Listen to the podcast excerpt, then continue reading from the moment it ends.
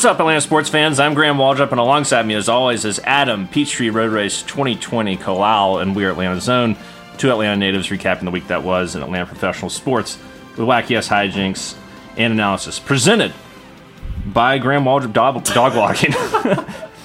um, do you need a dog walker? Are you out at work during the day? You need someone to let your dog out to, you know, urinate, defecate, get a nice mile and a half walk in? Let me know. Look me up on Rover. Um, if you use the promo code GRAHAW87967, that's GRAHAW8 7967, you will get your first walk free. I'll still make my full rate if you if you're a new Rover user. So do that if you want. Hit me up. Um, yeah, Adam, how's it going, sir? I feel like you using this as a platform to promote your own business, uh, you know, should have been a conversation. I didn't know there's promo codes involved. Do I get a cut of this now? No, No? no. okay. I'm, I'm a blue collar worker now, Adam. I'm making like barely minimum wage now. So you get nothing, sir. Nothing. All right, that's fair, Graham. That's fair. You really you took me off guard with the the promo. code. Yeah, promo code's hilarious. Yeah. I was like, if you're gonna make one up, at least say ATL zone, but it's a legit, no, it's a legit thing. Legit promo. Earn more, play more. It says. interesting. So Well, good luck with that, Graham. I, I, you know, it sounds like you might have a lead on one potential new customer through this podcast. yeah, So and I got three so far in the first in, in, entering week two. So hopefully it keeps on uh, keeps on growing. excellent. Yeah, Well, that's great, Graham. yeah. Um, before you just completely threw me off with the promo code, I was gonna say I'm a little scared of you this week. Sure. I'm very, very tentative to talk Atlanta professional sports with you because I know how you are, Graham. You're a reactionary guy. Yeah. Don't you think I do have some decent thoughts though? I'm not like Oh, just yeah, talking you out of my ass. You're, you're not a dumbass. Yeah, I was during the four o'clock games after you, after you left uh, the blue. I was just we were watching the Cardinals Cowboys game, which was very entertaining because the Cardinals won. But I just kept saying every like five minutes, "Fuck the Cowboys, fuck the Cowboys." So yeah, I was being an asshole then. Yeah. Sure. Yeah. So maybe I was catching the beginning of that. Mm-hmm. Graham was very, very, very angry at the Falcons for their first loss of the season. Yeah, disappointed. It was an ugly game. They got they got if you're ready to dive into it. yeah, let's go. Let's go. I mean, they got completely curb stomped by the Lions. Yeah. They, they weren't ready for them. Yeah, lost twenty to six uh, on Sunday at Detroit, and I think the the thing I was most frustrated about was just I don't know. It's uh like the defense, even though they didn't get any sacks, at least they got a few hurries, Nine. uh, nine hurries. Wow, Nine quarterback hits, I think, actually. and Graham. Grady was responsible for three of them. Uh, leading the team, but yes, you are correct. Nine overall hits, so they were getting in there. They weren't finishing the job. But Goff has a lot of weapons. Amon-Ra, St. Brown, Gibbs, um, Sam Laporta looked really good, their rookie tight end, and he was just getting the ball out really fast. I mean, it was impressive watching him work. He went 22 to 33 for 243 yards, a touchdown, and a pick, which on paper isn't like amazing, but it was enough to get the job done for Detroit. Whereas Desmond Ridder, on the other hand, throws the ball 38 times at him, 21 of 38 for 201 yards, and takes seven sacks. Um, and we only rushed the ball for 44 yards. Detroit's run defense was outstanding. Their pass rush was outstanding. But um, so I don't put this loss on the defense, even though I want to see more sacks. At least they're getting some pressure. And they held Detroit, who had just put up, I don't know, 31, 35 points, whatever it was, the week prior to, you know, uh, Seattle. So it's not, you know, the Falcons defense played a lot better than the Seahawks defense uh, did against Detroit. So, like, we were okay defensively, but offensively, it was a mess. Poor pass blocking, can't get the run game going, bad play calling. Desmond Ridder, also, just every single negative thing you've ever heard about Desmond Ridder reared its head in this game. Doesn't look through his progressions when he has time, doesn't step up in the pocket when he doesn't have time, um, you know, and just being generally inaccurate with the majority of his passes. I mean, 17 of his passes were incomplete. And even though he didn't throw a pick, he almost, you know, they dropped like a couple of picks against him again. Um, you know, eventually that's going to really bite us in the ass. I think he's only thrown one interception all year, but he's had like four or five dropped. I remember one really bad decision Yeah. in this game. Um, the inaccuracy was there for sure. Oh my God.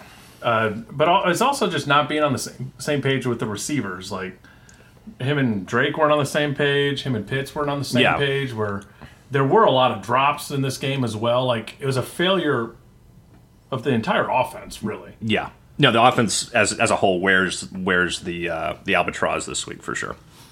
I mean, the only thing that looked different was that they were actually getting the ball to Pitts, but like we get into this thing where they're kind of forcing the ball to Pitts, and it seems like he's rarely open. Like you see some of these stud like superstar receivers, you know, like Justin Jefferson gets like 17 catches. Yeah. Pitts isn't getting open like that, you know. Well, I mean, you could you could argue that, but let's also remember that when Kyle Pitts' rookie season, when who was his quarterback? Adam, remind me. Matt Ryan. He had a thousand yards receiving. Yes, only had one touchdown. He had the Julio treatment, but this was a guy who got open, who you know was able to formulate. I think a lot of it's the chemistry with the quarterback. Um, I do, and like there was that play I remember where you know it's like forcing the Pitts, forcing the Pitts. Pitts is double covered, and Ridder throws the ball behind him. And it's like there's nothing he can do about that. You didn't really see that as much when Matt Ryan was his quarterback. So I think even though yes, you like to see Pitts get open more. I think it's also just I think you hit the nail on the head. The chemistry of the quarterback isn't there, and that's also a problem. Not to say Pitts is blameless, but I, I don't want him to get in because he. You remember last year with Mariota, you see so many times where he'd be wide open down the field, get overthrown, underthrown, usually underthrown, uh-huh. or it just like is not right where it's supposed to be, and Pitts would hot dog it a little bit. yeah, you know. yeah, I saw that look with him this past Sunday after Ridder missed him a couple times. And I don't think he's actually loafing it, but it, like he certainly gives that impression sometimes. And I'm sure like last year it was like, you know, after playing with Mariota for like 10 games or whatever, he's just over it. Um, so I hope he doesn't like get into that same attitude this year with with Ridder or whoever is going to be quarterback for the rest of the year. yeah. I mean, there's there's a number of ugly stats here. Um, we went one for ten on third down conversions. Um, we averaged 2.8 yards per play. We didn't cross the 50 yard line in seven of our first nine possessions. We only scored, like I, like we mentioned, only scored six points. Koo missed another field goal. Um, but even still, the offense just sucked all day long. Uh, Lindstrom looked like a revolving door facing up against Hutchinson and guys like that. Drew Dalman sucked. Bergeron sucked. I mean, you know, they didn't do shit in the in the, the run game or the pass game in terms of protection. I mean, it was it was just a colossal failure up front, and uh, it makes me, you know, just watching Ridder struggle the way he struggled, and I'm having just a big time over overreaction, you know, after a bad loss kind of uh, kind of take here, but like he just he just doesn't look ready still. He, he doesn't look ready. Like I mentioned, like the inaccuracy, not stepping in the in the pocket, not going through his reads, and uh, you know it's just and then like he doesn't get rid of the ball. He takes way too long. His, his wind up, like compare him to watching like a Tua. I know Tua is um, it, it's an unfair comparison. I'm just talking about like in terms of like release time.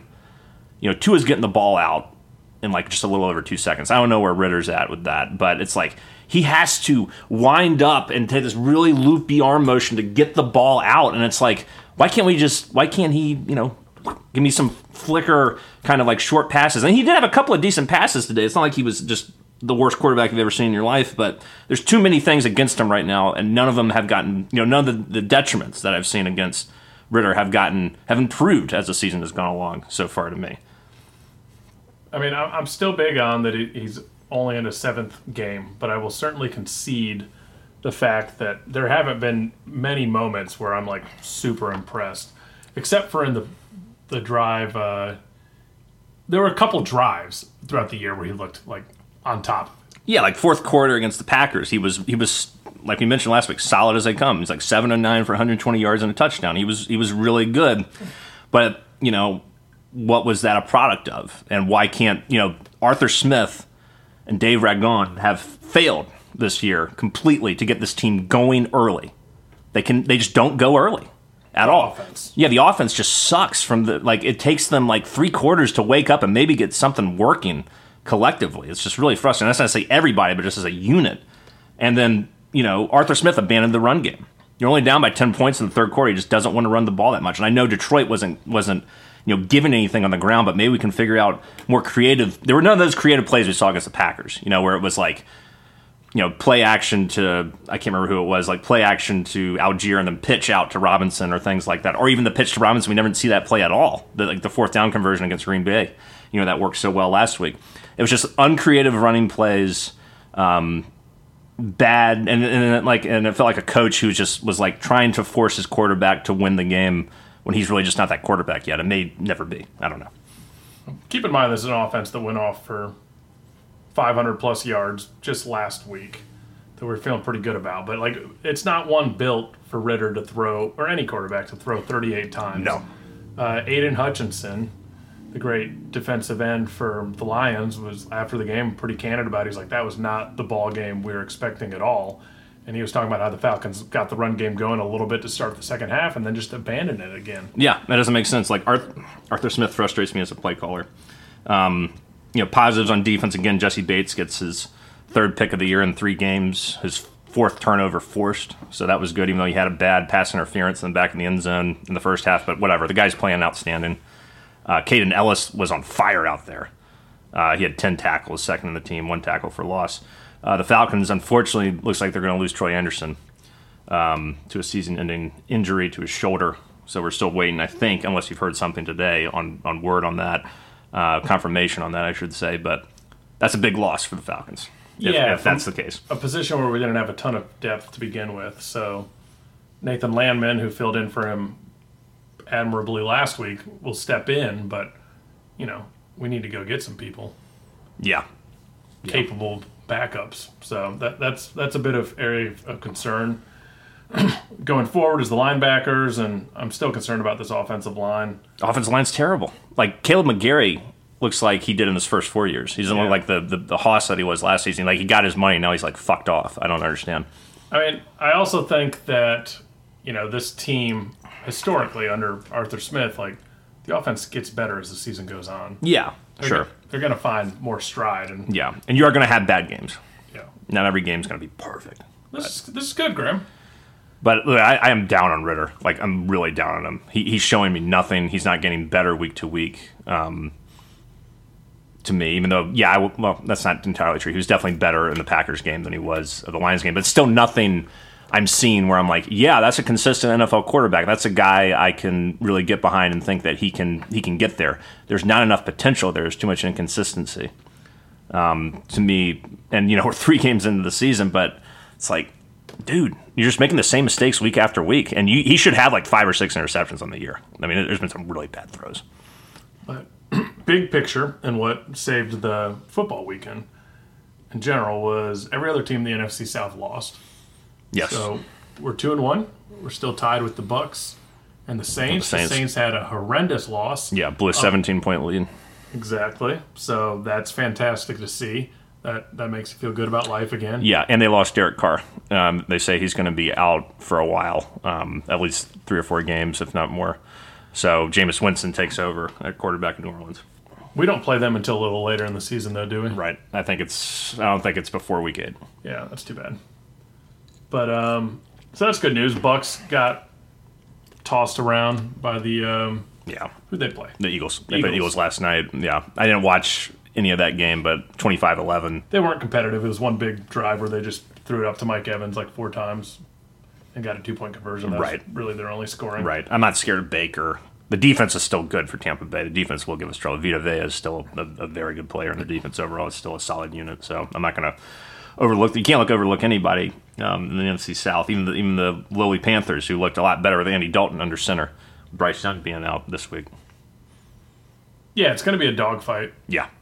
and and not a great way. Yeah. It's a bunch of teams. sick dog. Yeah, it's a bunch of teams that are like, like I would say, like uh, you know, us and the Saints are probably the best teams on paper, and then Tampa Bay is probably under us because of their defense and Mike Evans um, and Godwin, and then the Panthers are just kind of a, a team that's below, slightly below those teams. They play really hard and they have a good D. So we'll see what happens. Um, any other thoughts on this game? Yeah, I mean, just to piggyback on the Ridder talk, at the end of the day, you you do have to remember that we're going to learn. Obviously, we're going to keep learning more about him as we go on. And Arthur Smith just has so much tied to this guy.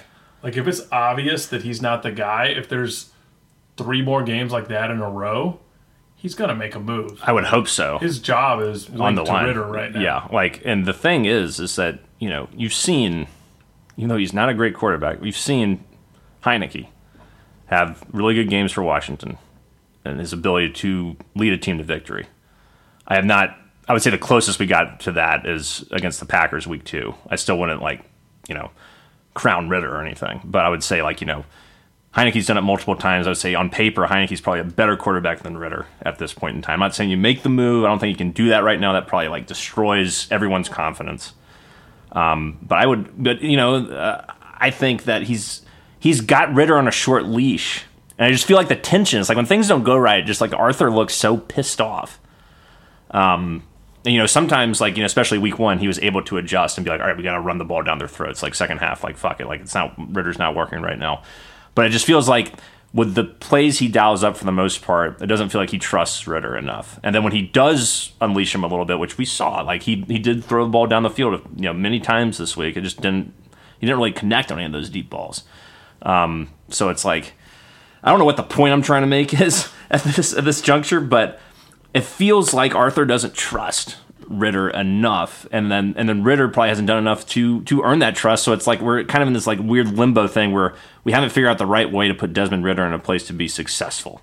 And I felt like there's a lot of play calls in the Green Bay, like that read option was great. Like the, the trickiness, the, the the the cleverness in the play calling just was not there in Detroit. So I put a, I put a lot of this on Arthur Smith and Dave Ragone too, just not calling a good game plan. Yeah, it seems like they didn't make an adjustment to Detroit. The the defensive side of the ball did make adjustments and were fantastic in the second half, but we didn't see that on the offensive side. Yeah, So disappointing, but you know, I wasn't really expecting to go in there and beat Detroit. I was expecting us to at least, you know, lose by like I don't know, three or four beer bottles. Not uh, that I'm sitting on the floor right now. Not not not 13 points and not to score a touchdown. Well, you got to think like their one touchdown. Well, I guess they ended up with two touchdowns, but like the first one early to Laporta, that was just It was just blown coverage. blown coverage. Yeah, But it was a good play call. They like took advantage of that. Um, but it's just like one guy screwing up, you know. Yeah, for sure. Richie, and Richie Grant. Richie Grant, yeah, left Laporta wide open on that, that deep ball from from Goff. You know, it was very promising to see the defense like hit Goff nine times, Yeah, that's good. and those are eventually going to become sacks, and we're going to start getting more picks, and the offense is just going to have to take advantage.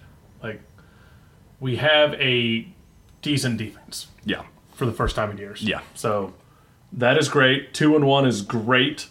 You know, three weeks ago, if anyone told the two of us that we would be two and one going into London, we'd be stoked. Yeah, we'd be very pleased. It's just the way you lost. I, I think that's the It thing. felt bad. It feels Yeah. bad to lose. Yeah, well, it feels bad to lose, especially like that, because I mean, we saw so many games. There, I think it was like seven or eight games last year where we didn't crack twenty points, and like the same, you know, this and then this happened this week.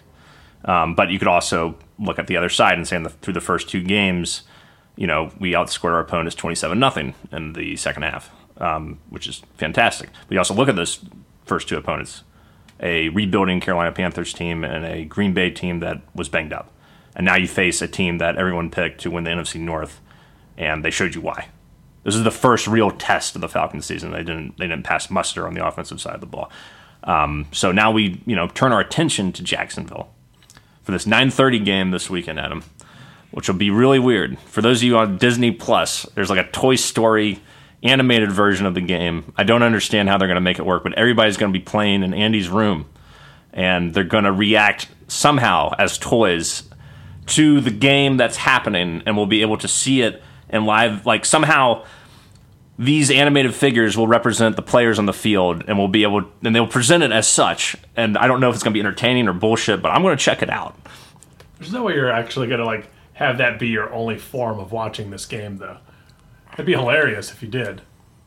i mean if it's entertaining i'll fucking do it i mean I, I, I, what i gotta see it i gotta see what it looks like luckily you know alexa has espn plus so we can just throw it on there if need be and i'm sure they're showing it locally in atlanta if you're in atlanta um, normally but i gotta check out this disney plus thing man it just sounds so weird because cbs has done the thing with nickelodeon where it's like they'll cover the field in slime or But it's still the regular. Game. But it's still the regular game. This is like totally different. This is like not live action, but they're reacting to what's going on in live action. Everything that happens in live action will happen in the game, but they're going to be toys. It's Yeah. really weird. It's obviously geared towards kids, but you know, I like the Falcons. I, lo- I love the Falcons. Love Toy Story. I got to check it out. Fuck Okay. it. Yeah.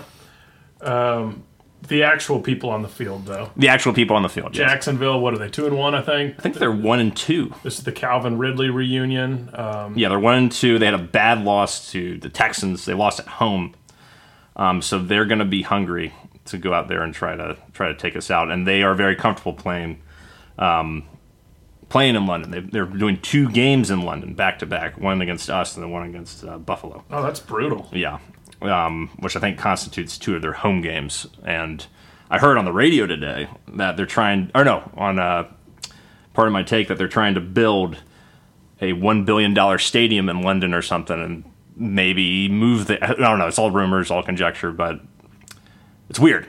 Anyway, point being, Jacksonville plays in London every year, at least one game. They know how to do it.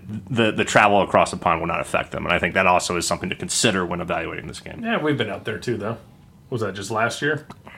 It was a No. couple, couple years ago. A couple years ago, it was Calvin Ridley's. That's another interesting storyline. It was Calvin Ridley's last game as a Falcon. Yeah, and he caught a was in. London. Yeah, right. That was when he came back, caught a touchdown. Then he was like, ah, I don't want to play. Yeah, I gotta take care of it. He's done. He's had a good season so far this year, but you know, Jacksonville comes in one and two.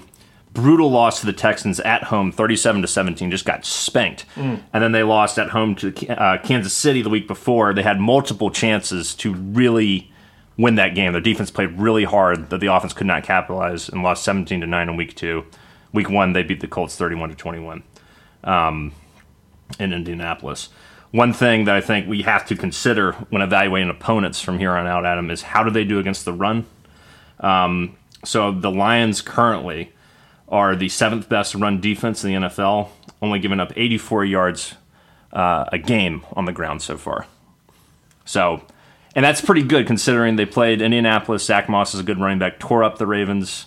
Um, you know, Chiefs have a solid uh, solid run game, not a great run game, and then the Texans um, don't really have a great run game, but still, three games in, they have a top ten run defense.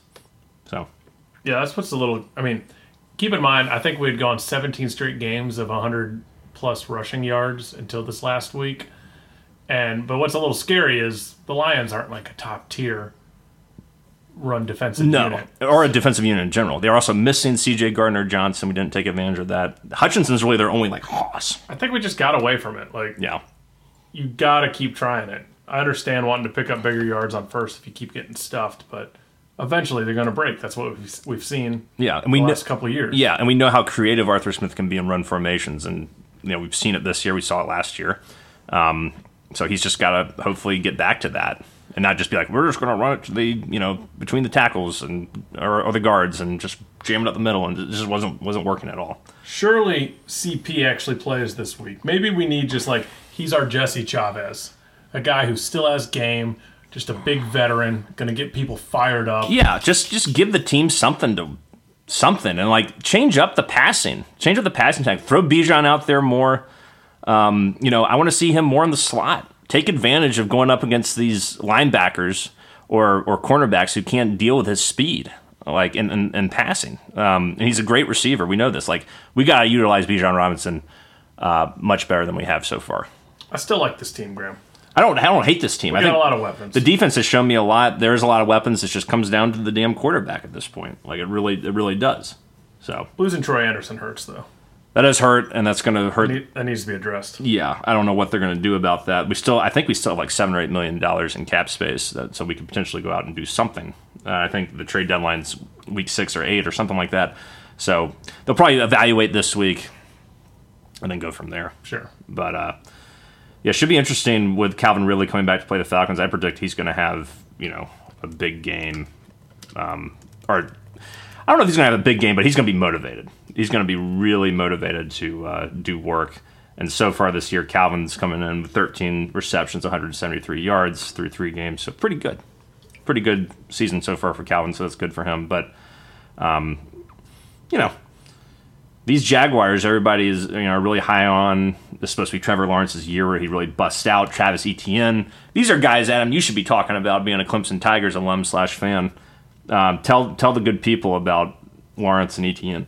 I think everyone knows about them. Oh sure, They're, but like they're studs. yeah, Number one, well, they they got drafted the same year, a couple years ago. Um, what do you want me to tell them? Trevor Lawrence is, you know, he had a, a, a rough rookie year, started to show huge signs last year, getting them to the playoffs. He is a still a little bit up and down though. Like he's Yeah. not like consistently putting up 350 yards No. a game. They But had I- so many chances that Kansas City game to beat them. They had like chances deep in the like they had turn they forced turnovers in the red zone. They could not convert them to touchdowns. I tell you what, though, if you want to get like, he is just Trevor Lawrence is just the ultimate like quarterback specimen. Like you just watch him throw the ball, you're like, oh my god, that is night and day. What against what we normally see with Desmond Ridder, Right. Like the way the ball comes out, just fires yeah, out of right. his It just shoots out there, right? It's unbelievable, Whereas- and, and he's big, yeah, and yeah. he can move. right. Uh, I would love to have Trevor Lawrence Oh, as yeah. quarterback again, but it's not going to happen. And uh, Etienne's just a, a great back. He's not as good as our back, but he's a very good running back and a weapon. Yeah, I mean he's a guy. You know, last week even in a loss runs for 88 yards, uh, 19 carries, and also gets four receptions out of the backfield for 50 yards. So that's someone you can't mess around with. Christian Kirk's also a good receiver. Evan Engram, the tight end, is also someone to worry about. He led the team in receptions last week. And we already talked about Calvin Ridley. You know, really solid offensive unit. Um, and your boy, Adam Foye. Remember Foye? Oh yeah, Foye is crushing use- it. we could use him. Crushing it with Jacksonville. Had 14 tackles last week. He's been a monster. Has 22 tackles on the season. Um, you know, he's a guy that was rewarded, I think, with a three or four year contract with Jacksonville, and he's certainly making good on it so far. Are tackles even a good stat for a linebacker nowadays? They're Well- like Paul Warlow put up huge tackle numbers. Sure, but he also had 18 and a half tackles for loss last year. That's pretty damn good. That's a different Yeah, stat. I'm just saying, this is a guy that you know is is out there and, and very involved, and we know how good he is for when he when he was with the Falcons. So, um, definitely something to keep in mind there. So, I mean, what do you think? What, how do you think the Falcons will react? We have to get. We didn't get in predictions really last week. What are your? You don't have to predict the score, but what are your predictions for the game? I'm going to give us the win. Give us the win. Wow. I don't think the Falcons. I don't think the offense makes as many strides as we hope that it does, and we win like I don't know, like 2017. 2017. Okay. Do you think we get we, we really get it going against the uh, seventh ranked run defense in the league? Enough to get to 20 points. Enough to get to 20 points. Yeah, which Okay. isn't a huge number in the NFL. You know, No. like I, I think we will do better, but it, uh, we're going to rely on the defense again. Yeah, I think you have to, and the defense will be tested. Like we mentioned, all those weapons, and Trevor Lawrence will will be ready to play. I don't think they'll have as disappointing of an outing as they did last week. And that's the thing with the NFL; it's so weird. It's like week to week, things can absolutely change in a heartbeat, and things that happen on Sunday didn't happen the last Sunday. I mean, you look at you know Arizona beating Dallas. Shit doesn't happen normally. Yeah, I mean, Just anything can happen. it's it's tough to predict. Like we were talking about how easy our schedule is for the rest of the year. Some of those games are looking a little tougher now. Yeah, Texans look a little tougher. CJ Stroud's playing his ass off, Yeah. um, and their defense is not, like that, that defense held this high-powered, supposedly high-powered Jacksonville, uh, you know, offense to under twenty points. So we can't get one-dimensional again. If we're going to get one-dimensional, we get, it's got to be more towards the run. But we really need Ridder to step up and play a competent game. I'm not. I'm not looking for 350 yards and four touchdowns. Just a competent game. Don't be a hero. Slow the game down. step up in the pocket. 250, Yeah, Stupid. Step up in the pocket. touchdowns. I think if I think if he would just step up in the pocket and work on his release, that would start to help things a lot. I mean, I'm just sitting here saying that. I'm sure they are working on that, but it's like Jesus Christ. I can. I have not seen a quarterback, and I don't know if we've ever had a quarterback that takes as long to get the ball out as Desmond Ridder does. Like he just winds up, big old wind. It's like, good lord, it's like he's uh, on the rubber out there. It's so weird to me. People got to get open, man. They gotta get open, but you also gotta get rid of it. So, um, I think I hate to say this. I think we lose. I think we lose by like four or five points. I think it's going to be you know closer than the Lions game. I think our defense is still going to step up to the plate, but I think it's going to be like an ugly 17 13, 17 14 kind of game that we're looking at. And I think it's going to, and I don't think either team's going to play great. I think that going over to London um, and just playing in a different environment and the teams are going to come out maybe a little sluggish and it's going to be a low scoring affair and last possession wins. That's, that's my prediction. So I think, unfortunately, we might come up short here. But I think I think it'll be closer, and I think the offense will hopefully get its shit together a little more. The running the running game definitely will. There's no way in hell they're going to hold us to what um, Detroit held us to. I, I should hope. Well, Graham, the good news is that definitively next week, one of us will be able to say, I told you so. Unless it's a tie. Get out of here. The Colts and Ravens almost tied this week. Okay, okay. All right. Uh, we'll take a little break, and then we'll talk some Braves.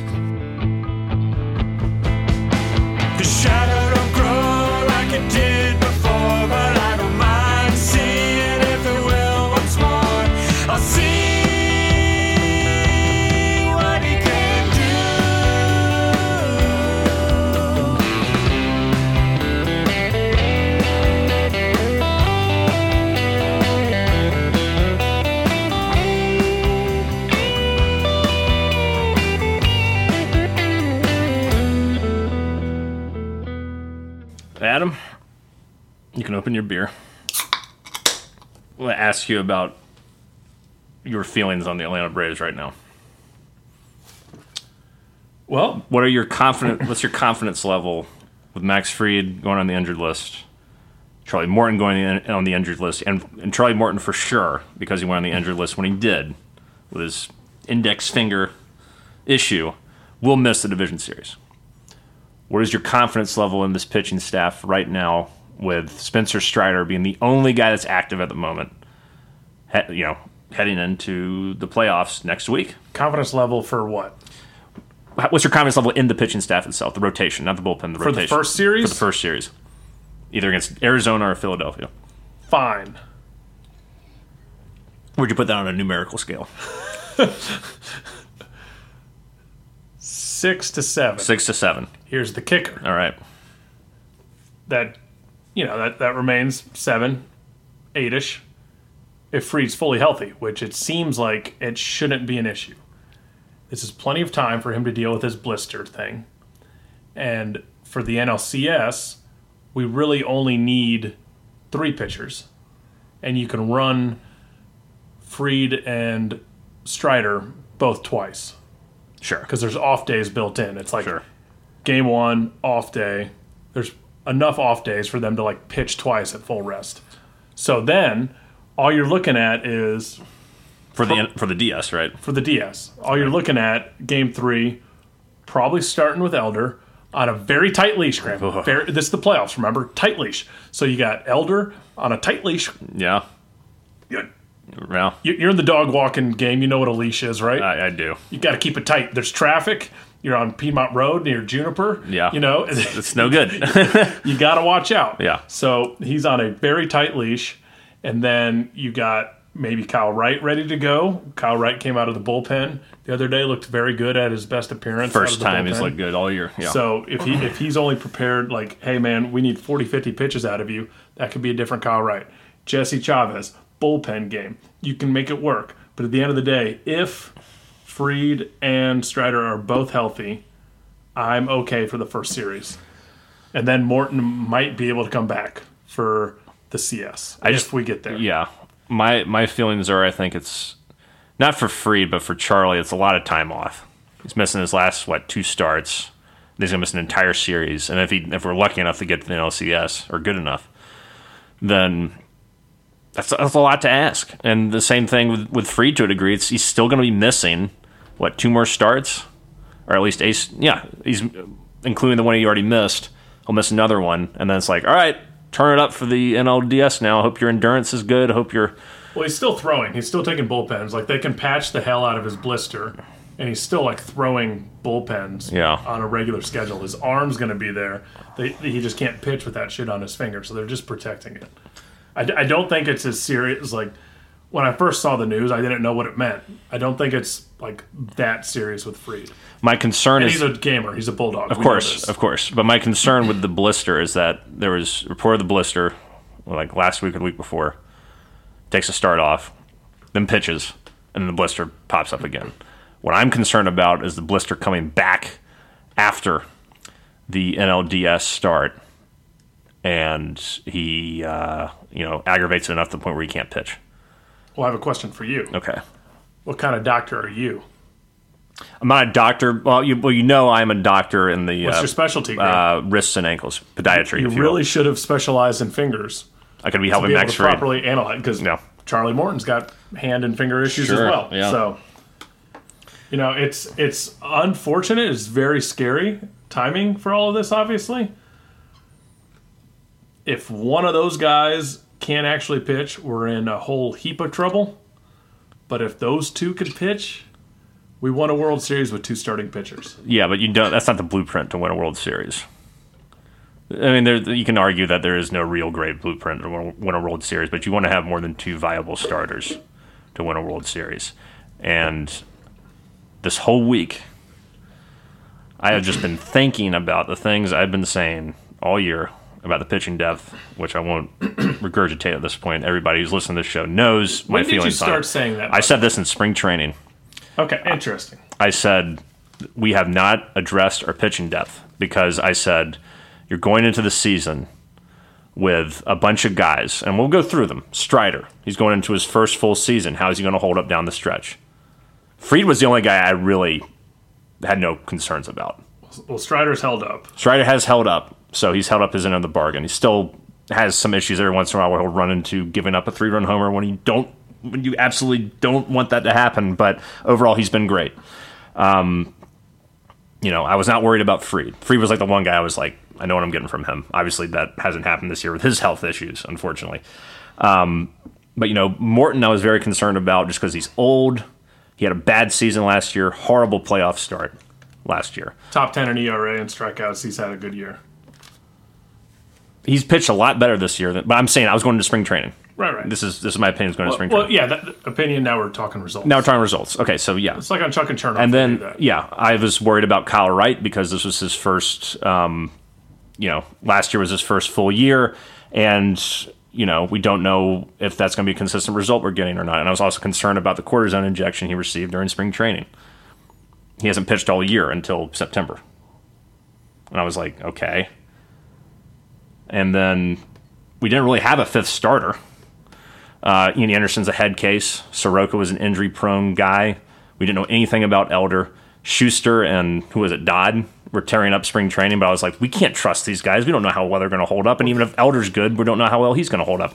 We've seen El- we've seen Soroka not pitch well all year and then injure himself again. We've seen Elder completely disintegrate in the second half of the season. Has a 4.81 ERA since July and a 4.75 FIP, just terrible Um, you know, in the second half. And Shuster and Dodd aren't factors. We did not do anything to address our issues in the rotation. And I also said we we ended last season with two guys getting hurt right bef- right before the division series ended, and we did not have anyone to take their place. Strider was terrible in the playoffs. Fried, you know, whatever. And we knew, you know, Fried wasn't good because of the flu, but that was a kind of a freak thing. And Morton was pretty much not a good starter all year um, in 2022. So I was like, why haven't we gotten someone who is a viable, dependable starter? In the offseason or at the trade deadline, I especially figured when Wright and Fried go down for months on end that we would have done something to be like, maybe we should solidify our rotation. who would you have wanted the trade deadline? Let's go back to there. I, I, The na- the names that have been traded. Which one of them have actually been you're, good? go, you're, you're going to laugh at me, but I really wanted us to get Lucas Giolito. I know he was terrible when he went to the Angels, but before he went to the Angels and and the Guardians, he was a perfectly serviceable pitcher. Um, you know, with Chica- the Chicago White Sox, and I feel like you know a three seven nine ERA, one two two WHIP, nothing outstanding, but a solid guy. You know, a guy that you could say I could turn to this dude um, if I need to in the in the playoffs. Um, he's been terrible with the Angels. He was terrible with Cleveland after he got traded from Chicago, but that's necessarily would mean that he would have been terrible if he came to the Braves. Marcus Stroman was another guy I wanted, but they didn't. You know, Chicago didn't want to get rid of him. Those are the two guys on my radar. You could have also gone with Lance Lynn, who's been decent enough with LA. But the problem is now that you you don't have anybody. You have no one. Interesting take on like you're admitting these guys have not been actually good. Yeah, but that, was- that was my that was my take at the trade deadline. Like Giolito was fine before he was traded. So you think that would have just worked out differently with the Braves? it could have. Why not? You're you're you know think about the organization he went to. The Angels. Chavez? The, the Angels are terrible. Think about Jesse Chavez of the Angels. Can't pitch with them. Comes to the Braves, fine. It's possible, Graham. It's I'm just saying he had a good year all year. He had a solid season, sub four ERA. I didn't need a world beater. I didn't need, need an ace. I just needed someone who could come in here and pitch competently. And we only have one guy that can do that right now. That's active on the roster, and that's a fucking problem going into the playoffs. Well, that, that that's a bold statement, but talk through like w- the reality where Fried actually is. The reality where he is is that he should be back for the NLDS, but with how this blister has been behaving the last month, it just concerns me because it seems to be uh, a wily blister. He That can pitch through a blister. Can he pitch through it and be effective? He's dealt with them his whole his whole life. I know he's had he's had issues in 2018, 2019, and 2021, and now this year. So it's like, yes, this has happened before, but I'm just saying, all the guys that we had that were supposed to be depth pieces, or guys that we expected to, uh, you know, appear and rise up and be someone. The only guy that did that was Elder, and you can't depend on a guy who's a rookie to do that the entire season, and that's what we've done. And now we have no one to come in and help. Darius Vines, Allan Winans, you can't trust these guys in the postseason. Bo. You might have to, but the but you shouldn't. And I think Anthopoulos made a grievous error not solidifying this rotation, especially considering what happened last year with the injuries at the last second, and the same thing's happening again. And now we are where we are. We have two good starters if Fried is healthy going into the playoffs. Is that that's kind of objective, right? Uh, yeah, for, for the first series. Yes. Yes. And I don't like that. that's not ideal. Yeah, But I just feel like we could have done made preventative, taken Bull- preventive measures to fix that. And we didn't do bullpen games are a thing. I mean, you can't. That's a lot of injuries. Like But because I, I remember a, having the conversation, and you agreed with me at the time. Like just going into the season, Strider, Fried, Morton, Wright, Elder, Soroka, Anderson. I was like, where, where are you going to put all these guys? That is stacked. No one has depth like this, and like you don't expect Wright to miss the season. You don't expect Anderson to completely. Well, he had the injury, the arm injury. I didn't I didn't have any faith in Anderson, like Soroka looked good at the end of last year, but no faith in him either. He hasn't pitched for real in three years. right. It's But just there's too many guys with too many questions. You want to have a that's few a questions. great. That's a great top four. No one. Yeah, on baseball- paper, on paper, yes, it's a great No top four. baseball has. But there's better on but- paper than that. yes, but there are too many questions. You build a team on paper. the only guy that doesn't have a question around him was Fried going into the season to me. Everyone else had questions that needed to be backed up with guys that could come in The, and help. the Mets rotation had questions, and those turned out to be problems as well. yeah, the Mets are a joke organization. We're not. But, like- I expect better from us. you know, it's like, yeah, I mean, you look at those names, it's like, oh, those guys are great. They're not going to have problems. Problems. Everyone has problems. Everyone has problems. It's about it, this is baseball, Graham. It's what are you going to do about it? Are we going to sit here complain and look in the past? No, we are the best team in baseball. We've won 100 and 100 games at this point. We have the best offense possibly in history. Let's go get it done, Graham. I would like to go get it done. I'm just saying we are, we are, we are naked in the dark right now on the rotation pitching staff. It is is a scary situation to me. Anthopoulos has failed the pitching Two innings staff. from Elder, two innings from Wright. Chavez. You can do it. I'm not saying you can't do it. We all know we've had pitching struggles down the stretch. And we all know the offense has been, still been really good down the stretch. And minus the little hangover weekend in Miami and unfortunately losing two or three to Philadelphia, things have gone great, even with all these injuries that have happened. But once you get to the playoffs, pitching wins. All right, Graham. So let, let's talk starting pitching then. Let's let's see what the what are the Dodgers working with right now. Dodgers are very banged up too. So, really banged up. Exactly. So th- th- they should have done a lot. More. They should have done well. more too. I agree. And they have Who are these people? Brad Miller, Clayton Kershaw. We know him. Dustin May. Could swear he was. we know dead. Miller's good. Ed Sheehan, Miller's really good. Urias, who's he's He's gone. for the year. Yeah. Lance Lynn's No. terrible. No, they're screwed. Who the hell is M Grove? R Pepiot, Ryan Yarbrough. Yeah, I'm not saying we're alone in this. Like the Dodgers are as naked as we are uh, pitching So who, right who are you scared of pitching then? Philadelphia. Are they more than two to three deep? I say they're three deep with Nola, Wheeler, and Ranger Suarez. This is a pretty decent three man rotation. I know Nola has struggled, but you know he's still a really good pitcher. And Lance Lynn, for the record, has been okay with LA. Four five ERA, one two nine WHIP. That's that's fine. I'll, I'll take that. I mean, I'll take Strider, Fried, Morton. Yeah, you won't get Strider Fried Morton in the division series. Well, not that one, but you know, one of their guys could go down, and they're in the same. They could. They could. boat. There's a lot of Injuries happen. variables, but we've had so much, and we dealt with so much last year. It just feels silly not to have addressed it. I don't know. Um, yeah, Phillies are the really honestly. You put a gun to my head, I'd rather play the Dodgers than the Phillies right now with how banged up the Dodgers are pitching wise. Um, the Phillies offense is scary. They just took two or three from us, and they got a you know they got a good pitching staff. They know how to win in October. Not that we don't, we do as well. But it's like, for the love of God, can Arizona somehow pull a rabbit out of their hat? Of course, I said the same thing last year when Philly was playing St. Louis. I did not want to fuck with the Cardinals in the playoffs because that usually ends bad for us. And the Phillies come in and kick our ass. No one knows what's going to happen. There's just serious concerns going on right now with us. That, that's all I'm saying. Baseball's a weird one, man. I mean, like we are highly favored in Vegas to win the World Series, and that percentage is twenty six percent. So was Houston when we beat them. Exactly. So- But like, just the point of like highly favored is there's a three out of four chance you're gonna lose because any team. You see what I'm saying? Oh, yeah. Yeah, mm-hmm. I could tell by your face you did not. Fuck. The point No, is, once I put it together. it's not it's not like NBA where you know teams have like ninety percent, like a one over an eight. Yeah, no. Baseball Yeah. is the biggest. That's the thing that scares me the most. Like, it's I mean, the biggest Ari- variable. Like Arizona could beat Philly. they could, and they've been playing their asses off. They just swept Chicago. I almost want Philly because I think the Braves want Philly. They want a rematch from last year.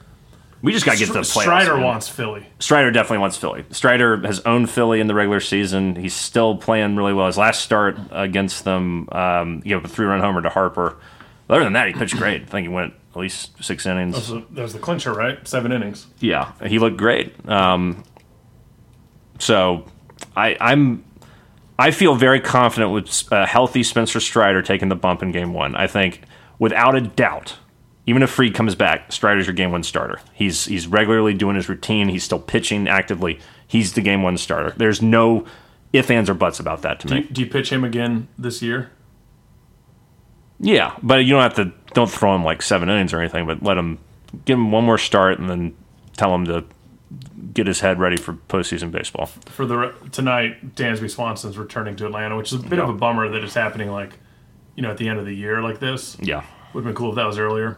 But Cubs are fighting for their playoff Yeah. spots still. But the only like it was Elder tonight.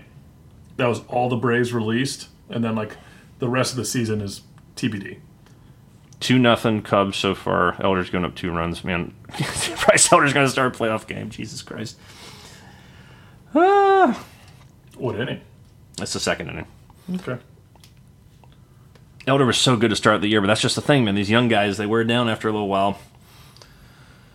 Uh, what else, Adam?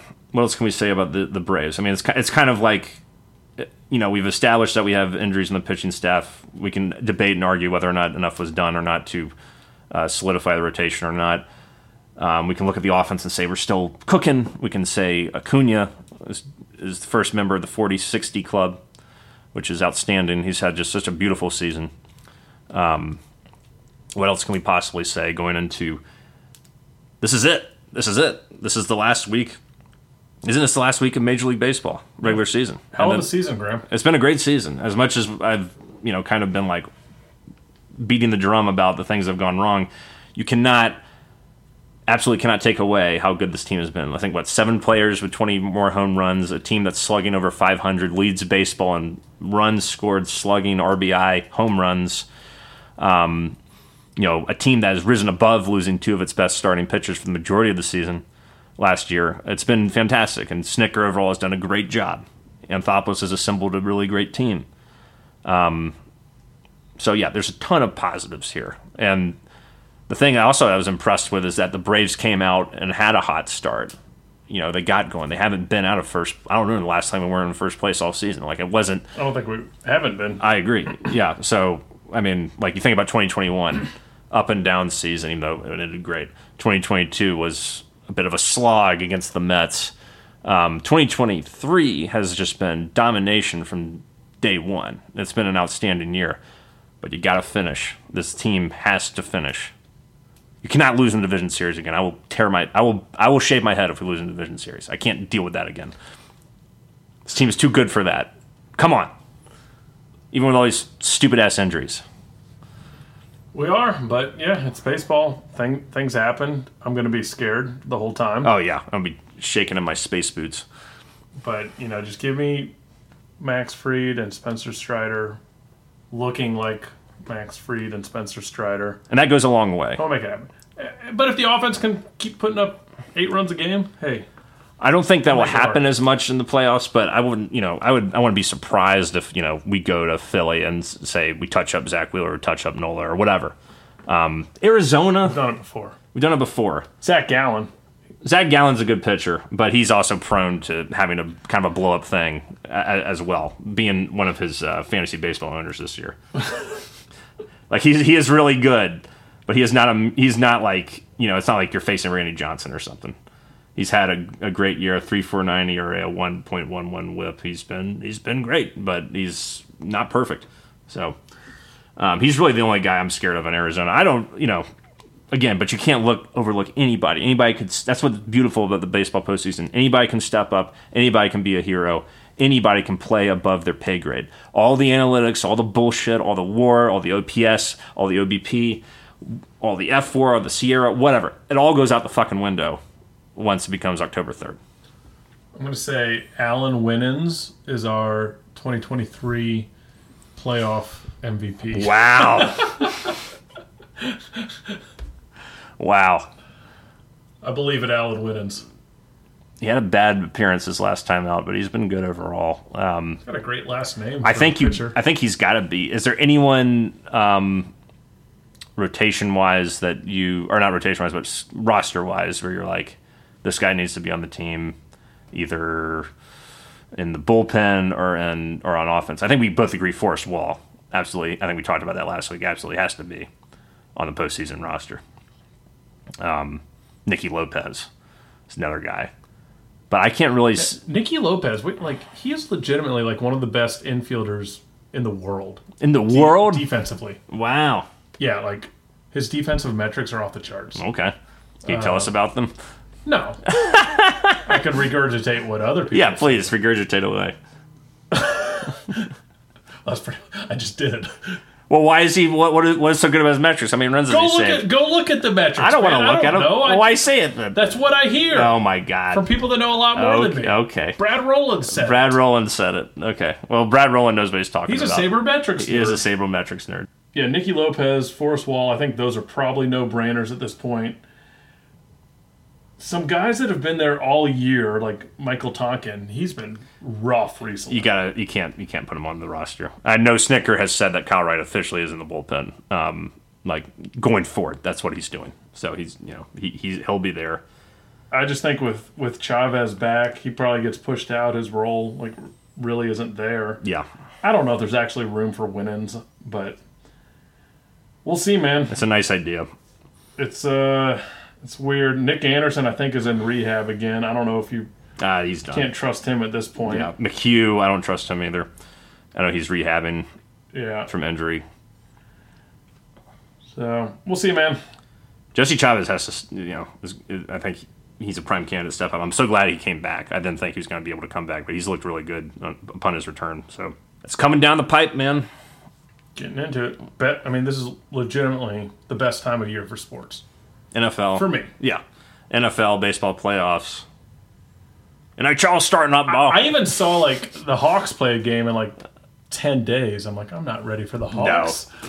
The Hawks, all, like the NBA, always starts at the worst possible time. When no one's thinking about the NBA, thinking about the baseball playoffs starting up. They're thinking about NFL. They're thinking about college football. Not, no one thinking at all about the NBA. How right awful is Unless you're like a super hoop head. Last year, just trying to talk about the Hawks and just not giving a shit. The last two years, they've just been dog shit.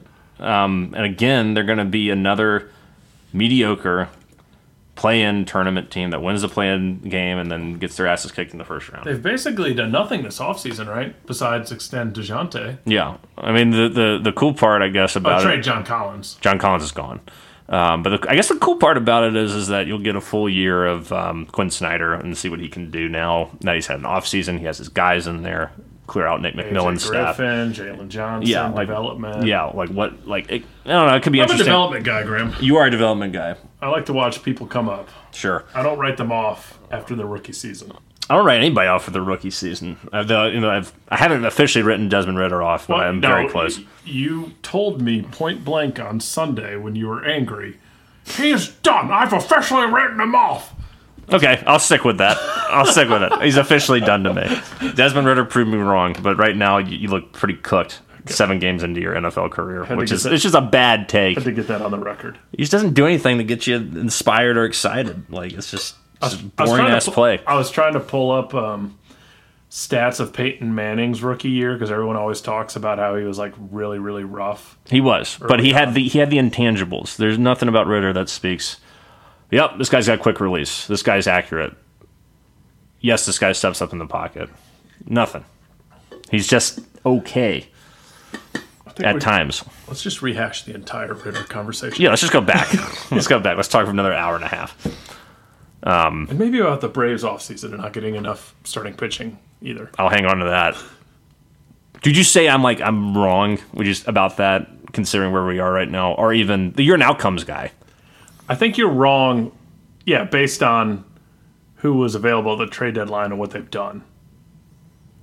And the fact that we had Kyle Wright coming back. But you can't trust that. If Morton's not hurt, like we have a great rotation. No one no one has a better rotation. Big if. And I, and I agree. Like, there's not, there wasn't a So ton come, out come there. NLCS, we could have the best rotation left in the playoffs. potentially if you play at Los Angeles. So we'll see. I, I just didn't, don't think you take into account like other teams and what they actually have. It's like everyone's got issues, man. I know they do. I'm just saying, like these are the problems the Braves have. It feels like they've done nothing to solve them. I think you could have turned Lucas Lucas Giolito into a solid player. You could have traded for Lance Lynn and gotten you know for absolutely nothing. Um, and they could have been solid, competent pitchers who have been there and done that for years. Here's a question. As opposed to now, you got Bryce Elder who's running on fumes. Here's a question for you. He's not going to be a starter in the playoffs, but what odds do you put of our first round pick, Hurston Waldrep, your brother apparently, Yeah, who made an appearance in AAA this week mm-hmm. after just getting drafted this year, was playing college ball this year. Now he's in AAA. Any chance that he's on this MLB roster within the week and on the playoff roster? Not to start. He's not going to start. Don't be crazy. I wouldn't be surprised just given the bullpen's just been kind of fishy lately.